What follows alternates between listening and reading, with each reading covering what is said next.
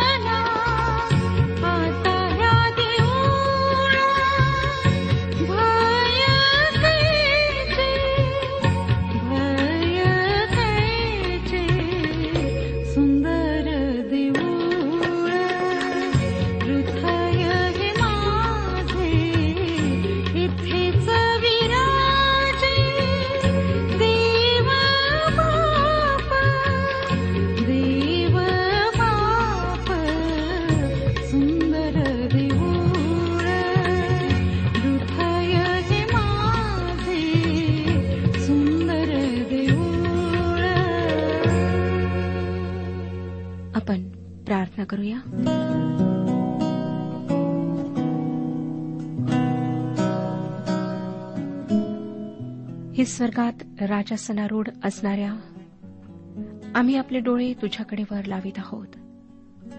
जसे दासांचे डोळे आपल्या धन्याच्या हाताकडे असतात जसे दासीचे डोळे आपल्या धनिणीच्या हाताकडे असतात तसे प्रभू आमचे डोळे तू आमच्यावर कृपा करीपर्यंत तुझ्याकडे लागलेले राहतील. आमच्यावर कृपा कर प्रभू आमच्यावर कृपा कर. आज आम्हाला आशीर्वादित कर. तू आमची परिस्थिती जाणतोस. तुला ठाऊक आहे प्रभू की आज आमच्या जीवनात काय घडलेले आहे? आम्ही कोणत्या परिस्थितीतून जात आहोत? तू आम्हाला स्पर्श कर. शारीरिक आत्मिक आणि मानसिक आरोग्य दे. जेणेकरून प्रभू आमच्या जीवनाच्याद्वारे तुझंच गौरव व्हावं. सर्व लहान थोर श्रोत्यांना मी तुझ्या पवित्र हातात देत आहे. आजच्या वचनाच्याद्वारे तू आम्हाला आशीर्वाद दे. प्रभू येशू ख्रिस्ताच्या गोड आणि पवित्र नावात ही प्रार्थना मागितली आहे म्हणून तो ऐक. आमेन. श्रोत्यानो स्तोत्रसंहिता ह्याच्या नव्वद अध्यायाच्या तिसऱ्या वचनापर्यंत अध्ययन आम्ही संपवलेले आहे. आजचं अध्ययन चौथ्या वचनापासून आम्ही सुरू करणार आहोत. जर आपणाजवळ जुना करार आहे तर स्तोत्रसंहिता नव्वद अध्याय आपण उघडा. चौथं वचन सांगतं कारण तुझ्या दृष्टीने सहस्त्रवर्षे कालच्या गेलेल्या दिवसासारखी रात्रीच्या प्रहरासारखे आहेत. परमेश्वर युगानुयुगाचा देव आहे आणि त्याला मानवाप्रमाणे काळाचे बंधन नाही. सार्वकालिकतेच्या दृष्टिकोनातून बघितले तर दिवस व रात्र क्षणार्धाप्रमाणे आहेत. समय किंवा काळ एखाद्या अवयातपणे वाहणाऱ्या नदीप्रमाणे आहेत आणि मानवाने आपल्या सोयीकरिता त्याची दिवस रात्र आठवडे महिने वर्षे यामध्ये विभागणी केलेली आहे. परंतु सर्व काळ असणाऱ्या परमेश्वरासाठी ही विभागणी विशेष महत्वाची नाही कारण तो काळाच्या प्रारंभापासून ते अंतापर्यंत आहे किंवा त्याला स्वतःला प्रारंभ नाही व शेवटही नाही असे म्हटले तर ते अधिक उचित ठरेल. पाच आणि सहा वचनांमध्ये तो म्हणतो तू पुराप्रमाणे मानवांना घेऊन जातोस. ते निद्रेप्रमाणे क्षणिक आहेत. सकाळी उगवणाऱ्या गवताप्रमाणे ते आहेत. सकाळी ते तरारून वाढते संध्याकाळी ते कापल्यावर वाळून जाते. मानव मरते आहे व त्याला स्वतःहून मृत्यू व जीवनावर अधिकार प्राप्त होऊ शकत नाही. हेच स्तोत्रकर्त्याला या वचनातून सुचवायचे आहे. मोशेने अनेकांना मरताना पाहिले होते आणि त्यांची असहायता त्याने पाहिली होती. परमेश्वराच्या सामर्थ्यशाली हातासमोर मानवाचे जीवन अगदी नगण्य आहे हेच त्याला या वचनातून सुचवायचे आहे. पुढे तो आठ आणि नऊ वचनांमध्ये म्हणतो तू आमचे अपराध आपल्यापुढे ठेविले आहेत आमची गुप्त पातके आपल्या मुख प्रकाशात ठेविले आहेत. तुझ्या क्रोधात आमचे सर्व दिवस गुदरतात. आम्ही आमचे आयुष्य चंचल ध्वनीप्रमाणे घालवितो. आमची कोणतीही गुप्त कृत्ये परमेश्वरापासून लपून राहत नाहीत. तो आमचे अंतर्याम व हृदय पारखतो तो आमचे उठणे बसणे निजणे सर्व काही जाणतो. काही लोक रात्री झोपण्यापूर्वी मनातल्या मनात प्रार्थना करतात. श्रोत्यानो परमेश्वर मनात केलेली प्रार्थना ऐकतो असा त्यांचा विश्वास आहे. परंतु हेच लोक दिवसभरात ही गोष्ट विसरतात की त्यांची मनातली प्रार्थना ऐकणारा परमेश्वर त्यांच्या मनातले विचार व कल्पनाही जाणतो. आमच्या जीवनातली एकही गोष्ट त्या सर्वव्यापी व सर्वज्ञानी परमेश्वराच्या नजरेतून सुटत नाही. दहावी वचन आमचे आयुष्य सत्तर वर्षे आणि शक्ती असल्यास फार तर ऐंशी वर्षे असले तरी त्याचा डामडोल केवळ कष्टमय व दुःखमय आहे. कारण ते लवकर सरते आणि आम्ही निघून जातो. मानवी जीवनाचे हे किती समर्पक चित्र मोशीने मांडले आहे. परंतु जर आम्ही ख्रिस्ताचे आहोत तर तो आमचा भार प्रतिदिनी वाहतो. तो आमच्या अंतकरणात त्याचा अवर्णनीय आनंद व मानवी बुद्धी पलीकडची शांती ओततो. तो आमचे कष्ट व आमचे दुःख आम्हाला पवित्र आत्म्याच्या साह्याने सुसह्य करतो. त्याच्याविना जीवन खरोखर निरर्थक व निष्फळ आहे. मोशे परमेश्वराला या निरर्थक वाटणाऱ्या जीवनाविषयी विनंती करून बाराव्या वचनात काय म्हणतो पहा? ह्याकरिता आम्हाला आमचे दिवस असे गणण्यास शिकीव की आम्हाला सुज्ञ अंतकरण प्राप्त होईल. परमेश्वराचे भय ज्ञानाचा प्रारंभ आहे असे आम्हास पवित्र शास्त्र शिकविते आणि परमेश्वराने आम्हासाठी येशू ख्रिस्ताला त्याचे ज्ञान म्हणून दिले आहे.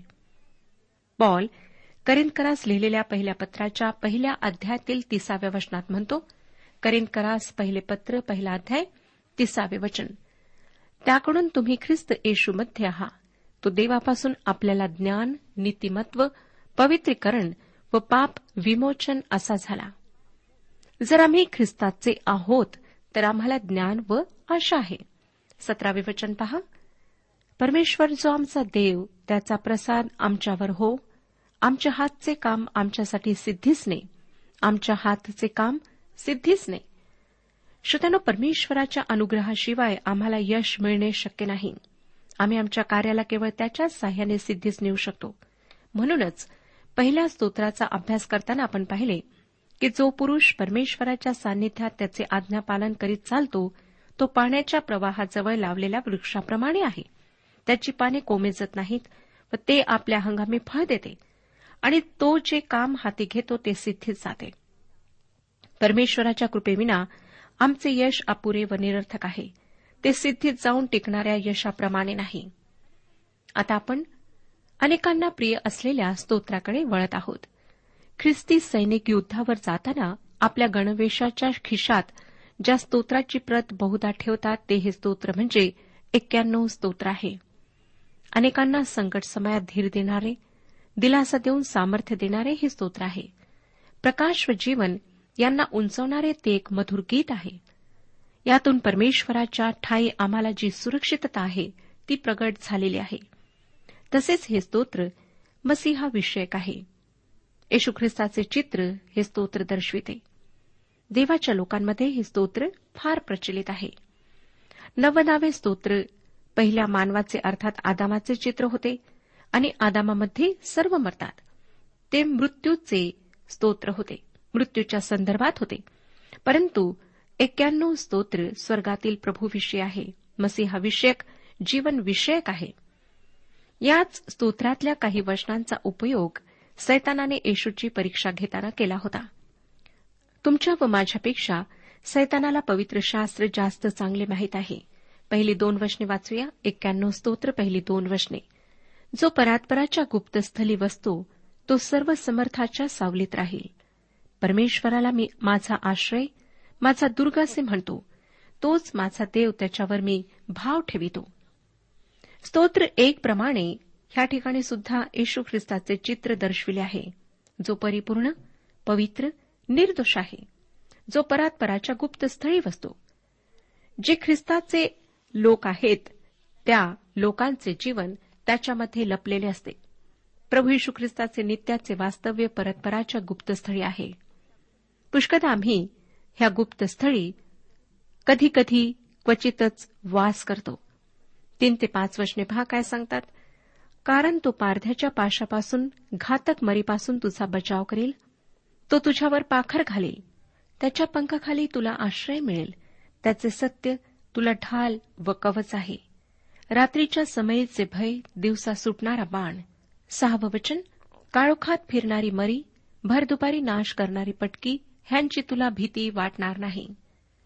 परमेश्वर आम्हाला सैतानाच्या पाशापासून वाचवतो आणि सर्व प्रकारच्या दुखण्यांचे भय आणि मृत्यूचे भय यापासून गुप्त कपट कारस्थानापासून तो आमचा सही सलामत बचाव करतो. पवित्र शास्त्र आम्हाला सांगते की परमेश्वर आपल्या लोकांवर सतत लक्ष ठेवून असतो व त्यांच्या डोक्यावरचे केसही त्याने मोजलेले आहेत. खरोखर परमेश्वराच्या पंखाखाली उब व सुरक्षित आश्रय आम्हाकरिता आहे. पुढे तो सातव्या आणि आठव्या वचनात काय म्हणतो पहा? तुझ्या बाजूस सहस्रावधी पडल्या तुझ्या उजव्या हातास लक्षावधी पडले तरी ती तुला भिडणार नाही. मात्र तुझ्या डोळ्यांना ती दिसेल आणि दुर्जनांना प्राप्त होणारे प्रतिफल तुझ्या दृष्टीस पडेल. ही वचने देवाच्या लोकांना अनेकदा दिलासा देणारी ठरली आणि ती त्यांना पुढेही दिलासा देत राहतील. एका पवित्र शास्त्राच्या जाणकाराचे या वचनांविषयीचे मत मी या ठिकाणी मांडू इच्छिते. त्यांच्या मते ही वचने प्रभू यशू ख्रिस्ताच्या संदर्भात आहेत. त्याच्यामध्ये कोणतेही पाप नव्हते म्हणजे पापाचा परिणाम असलेली दुखणे व मृत्यू ही त्याच्यावर अधिकार गाजवू शकत नव्हती. तो सर्वच बाबतीत एक परिपूर्ण पुरुष होता आणि त्याने आपला पिता प्रभू परमेश्वर यावर पूर्ण विश्वास ठेवला. पूर्ण आज्ञेत तो चालला. त्यामुळे जो मोठा पारधी सैतान त्याला आपल्या पाशात पकडू शकला नाही किंवा संहार करणारी पटकी त्याला गाठू शकली नाही. पृथ्वीवर असलेला हा परिपूर्ण मानव प्रभू परमेश्वराच्या पंखाखाली कायम सुरक्षित राहिला. त्याला भीती माहीत नव्हती आणि जी संकटे इतरांवर आली ती त्याच्याजवळ फिरकू शकली नाहीत. आणि त्याचे स्वतःचे जे आहेत ते त्याच्या आश्रयाखाली विश्वासाने व आज्ञाधारकपणे राहतात. ते देखील परमेश्वराच्या या सुरक्षिततेचा दावा करीतात. जे आम्ही परमेश्वराचे आहोत व त्याच्या आज्ञेत चालतो त्याच्यावर विसंबून राहतो ते आम्ही ही वचने आपल्या जीवनासाठी लागू करू शकतो. तरी या वचनांचा धर्मांधतेने अर्थ लावून असे म्हणणे की मी परमेश्वराचा आहे व मी कदापिही आजारी पडणार नाही कारण एक्क्याण्णव स्तोत्रात परमेश्वराचे वचन तसे सांगते असे म्हणणे चुकीचे आहे.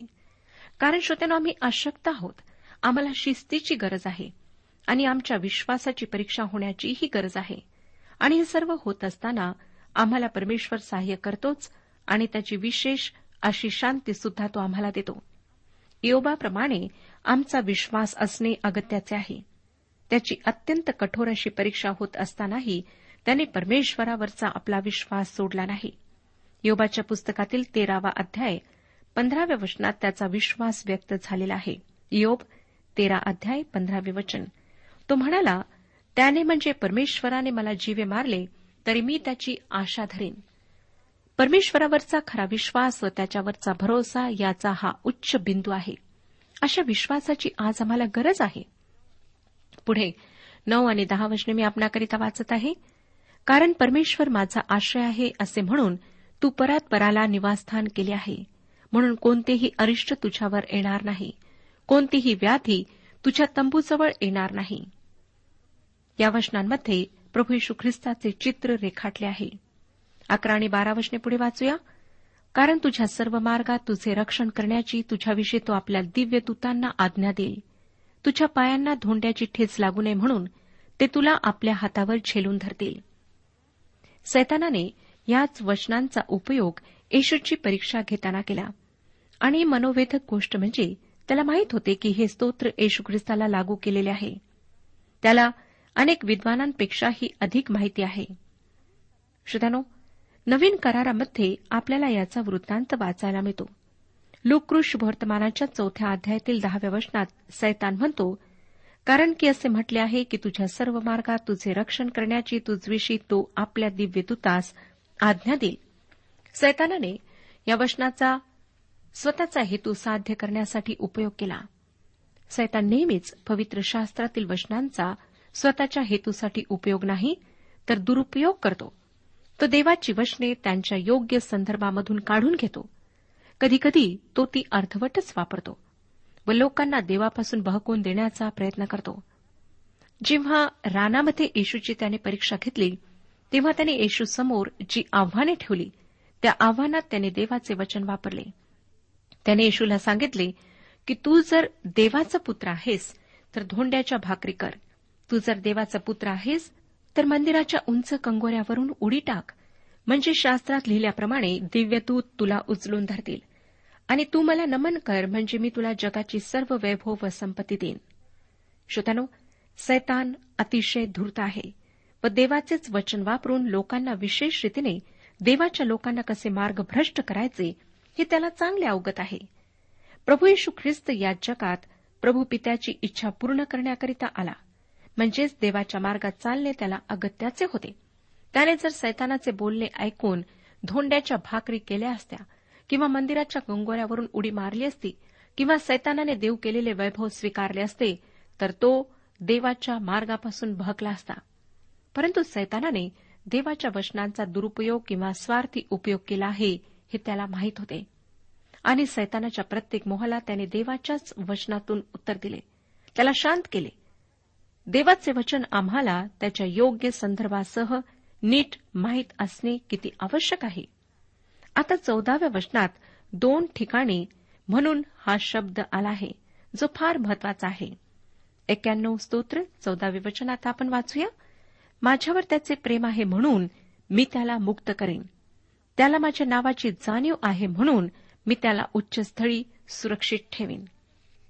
परमेश्वरावर प्रेम करणे व त्याचे नाव किती मौल्यवान सामर्थ्यशाली आहे पवित्र आहे त्याला आपल्याकडून डाग लागू नये याची जाणीव ठेवणाऱ्यासाठी असलेले हे परमेश्वराचे एक सुंदर अभिवचन आहे. आणि त्याच्यासाठी परमेश्वराजवळ अनेक सुंदर आशीर्वाद व अभिवचने आहेत. पंधराव्या वचनात तो म्हणतो तो माझा धावा करील तेव्हा मी त्याला उत्तर देईन. संकट समयी मी त्याच्याजवळ राहीन. मी त्याला मुक्त करीन. मी त्याला गौरव देईन. या वचनात विश्वासणाऱ्यासाठी दिलासा व धैर्य आहे. परंतु याही वचनातून परिपूर्ण मानवाचे चित्र आम्हाला दिसून येते. ते म्हणजे प्रभू यशू ख्रिस्ताचे चित्र होय. परमेश्वराने त्याला मरणाच्या दाढेत जाऊ दिले. तो अधोलोकी उतरला. ह्याचाच अर्थ मृत्यू आणि कबर तिसऱ्या दिवशी सुटका आली जेव्हा देवाने त्याला मृत्यूमधून जिवंत केले आणि गौरव दिले. परमेश्वराने त्याला मरणातून उठविले आणि गौरवाच्या अत्यंत उच्चस्थळी त्याच्या उजव्या हाताशी त्याला ठेवले. प्रेषतानो हे स्तोत्र ख्रिस्ताविषयी जरी असले तरी त्याद्वारे आम्हाला परमेश्वर निश्चित धीर व दिलासा देतो. तो आमचे मार्गदर्शन करतो. आता ब्याण्णव्या स्तोत्राचा अभ्यास आपण सुरू करूया. या स्तोत्राचे शीर्षक आहे शब्दात दिवशी गावयाचे स्तोत्र. या स्तोत्रानंतर लगेचच मसिहाविषयीचे स्तोत्र आहे ते स्तुती गौरव व आराधना यांच्याविषयी सांगते. आम्हाला शाब्बात दिवस त्याकरिताच दिलेला आहे. या स्तोत्रातली उपासना या पृथ्वीवरील मंदिरातली उपासना आहे. आणि ती आम्हाला येशू ख्रिस्ताच्या या पृथ्वीवरच्या भावी राज्यातील उपासनेविषयी आठवण करून देते. त्यावेळेस पाप व सैतान यांच्यापासून खंडिलेले सोडविलेले देवाचे लोक त्याची उपासना करतील. आज विश्वासणाऱ्यांची उपासना थोडीफार वेगळी आहे. प्रभू ख्रिस्त या संदर्भात एका शोमरोनी स्त्रीला काय म्हणाला? ते योहानकृ शुभवर्तमान चौथा अध्याय एकवीस व तेवीस या वचनांमध्ये नोंदलेले आहे. आपण वाचूया. योहानकृ शुभवर्तमान चौथा अध्याय एकविसावं आणि तेविसावं वचन. येशूने तिला म्हटले बाई तुम्ही पित्याची उपासना या डोंगरावर व एरुश्लेमेतही करणार नाही अशी वेळ येत आहे. हे माझे खरे मान.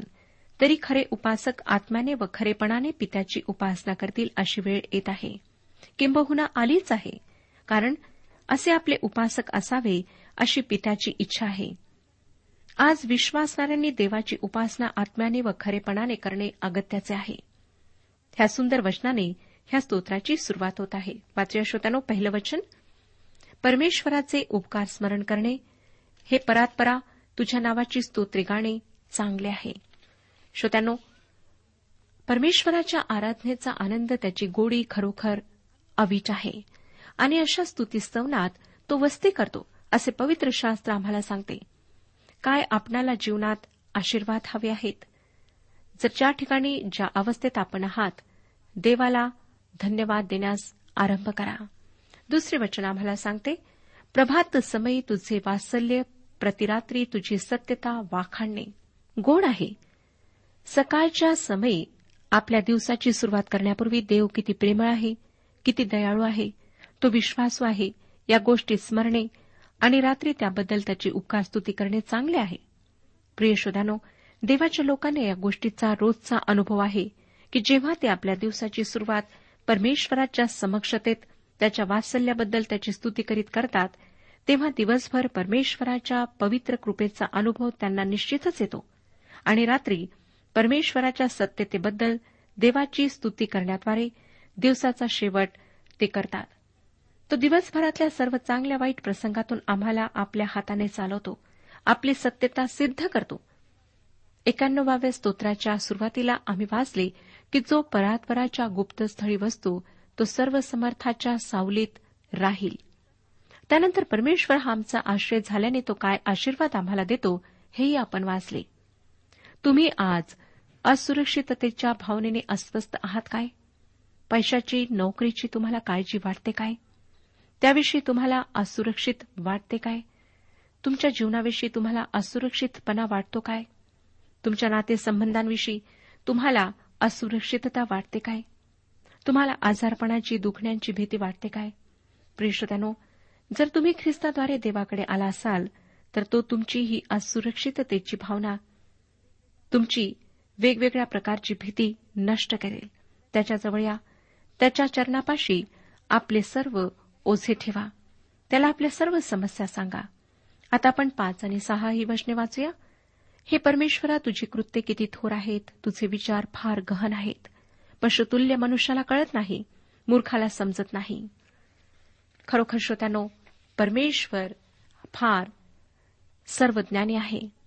पवित्र शास्त्राची भाषा अनेकदा फार जिव्हारी लागणारी होते. देवाची महान व थोर कृत्ये तो जाणून घेत नाही किंवा त्याकडे मुद्दाम दुर्लक्ष करतो त्याला पशुतुल्य आणि मूर्ख असे म्हणण्यात आले आहे. रोमकरास पत्र पहिला अध्याय एकोणीस ते बावीस ही वचने याच अर्थाची व अशा संदर्भातली आहेत. ही वचने सांगतात देवाविषयीचे जे ज्ञान होत असते ते त्यांच्या मनास व्यक्त केलेले आहे. कारण देवाने ते त्यास व्यक्त केले आहे. त्याचे अदृश्य गुण म्हणजे त्याचे सनातन सामर्थ्य व देवत्व ही निर्मिलेल्या पदार्थावरून ज्ञात होऊन सृष्टीच्या उत्पत्ती कालापासून स्पष्ट दिसत आहेत. यासाठी की त्यांनी निरुत्तर व्हावे कारण देवाला ओळखत असूनही त्यांनी देव म्हणून त्याचे गौरव केले नाही त्याचे आभार मानले नाहीत. तर ते आपल्या पोकळ कल्पनांनी शून्यवत झाले आणि त्यांचे मूढ मन अंधकाराने व्याप्त झाले. आपण ज्ञानी आहोत असे म्हणत असता ते मूर्ख झाले. श्रोत्यानो पवित्र शास्त्र आम्हाला असेही सांगते की परमेश्वराचे भय हे ज्ञानाचा प्रारंभ होय. आज जर तुमच्याशी या वचनाच्याद्वारे परमेश्वर बोलत आहे तर त्याच्याजवळ प्रभू येशू ख्रिस्त त्याचा एकुलता एक पुत्र याच्याद्वारे यायला मागे पुढे पाहू नका. तुम्ही जर त्याला मागाल तर तो आपले ज्ञान तुम्हाला नक्कीच देईल. बारा आणि तेरा वशने वाचूया. तो म्हणतो नीतिमान खजुरीसारखा समृद्ध होईल तो लबानोनावरील गंधसरूसारखा वाढेल. जे परमेश्वराच्या घरात रोवलेले आहेत ते आपल्या देवाच्या अंगणात समृद्ध होतील. खजुरीचे झाड विजयाचे चिन्ह आहे आणि गंधसरूचा वृक्ष सामर्थ्य व गांभीर्य याचे चिन्ह आहे. आजही जे देवाच्या समागमे चालतात त्या धार्मिकांचे हे सुंदर चित्र आहे. हे लोक विजयी ख्रिस्ती जीवन जगतात आणि त्यांना परमेश्वराचे सामर्थ्य प्राप्त होत राहते.